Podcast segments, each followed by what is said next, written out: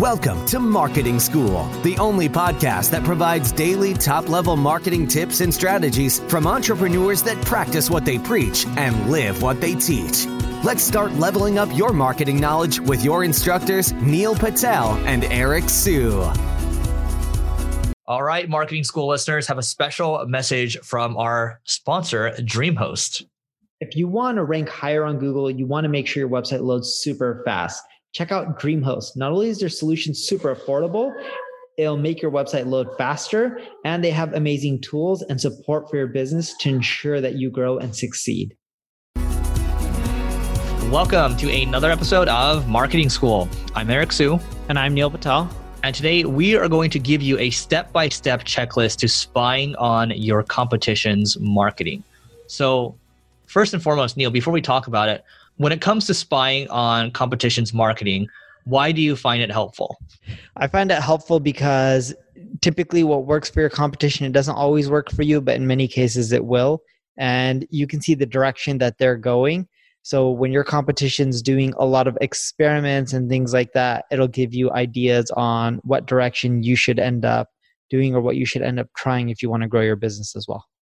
And sometimes it doesn't need to be a direct competitor. It could be an indirect competitor. But let's just say, for example, I'm a direct competitor to ClickFunnels, which is Russell Brunson's company. So I might just pull up Facebook Ad Library, which is completely free, and I'm going to take a look at the ads that he has going on. I'm going to look at how frequently he's throwing up new ads because Facebook will show when ads are published. I'm going to look at the ads that he frequently has running, and I can just tell by looking at his Facebook Ad Library that he, last time I checked, it was 630 results. He's just cranking out new creative all the time because he knows that he needs to stay interesting, to stay top of mind. You have to come up with new concepts and you have to constantly show up over and over.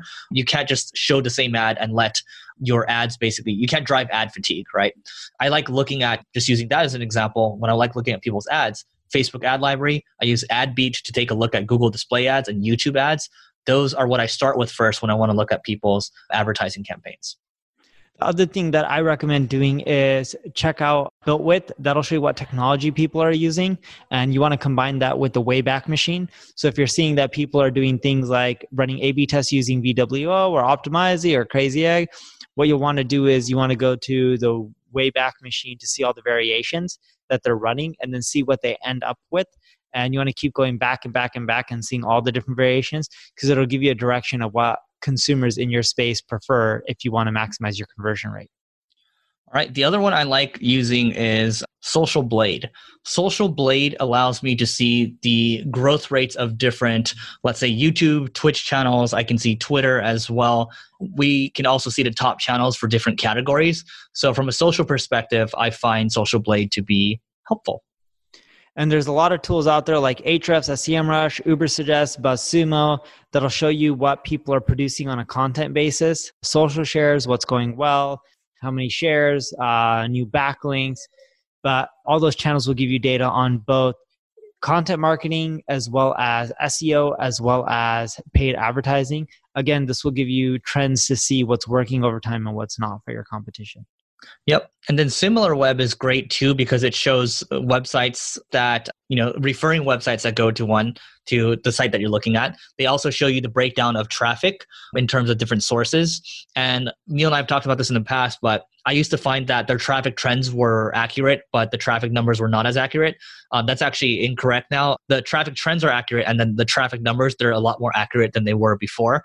So I do find myself looking at that from time to time. Neil, anything else from your side?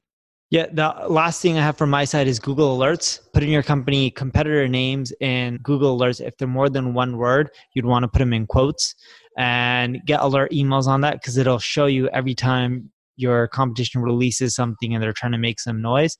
This will give you an inclination of where they're moving and what you need to do. Yep. Last one from my side is Crunchbase, especially if you're in the tech world. You can just take a look, just follow your competitors and see what's going on, what new announcements are happening. Crunchbase hooks up with a lot of different other news sources. You can see funding rounds. You can see if they've hired a specific executive. You can see what direction they're going in from a marketing perspective, but also from a business perspective as well. So that is it for today. Guys, text us 310-349-3785. Tell Neil what you think about his hair. Tell us about different topic ideas that you might have. It's actually us, 310-349-3785. And we will see you tomorrow. We appreciate you joining us for this session of Marketing School. Be sure to rate, review, and subscribe to the show, and visit marketingschool.io for more resources based on today's topic, as well as access to more episodes that will help you find true marketing success. That's marketingschool.io. Until next time, class dismissed.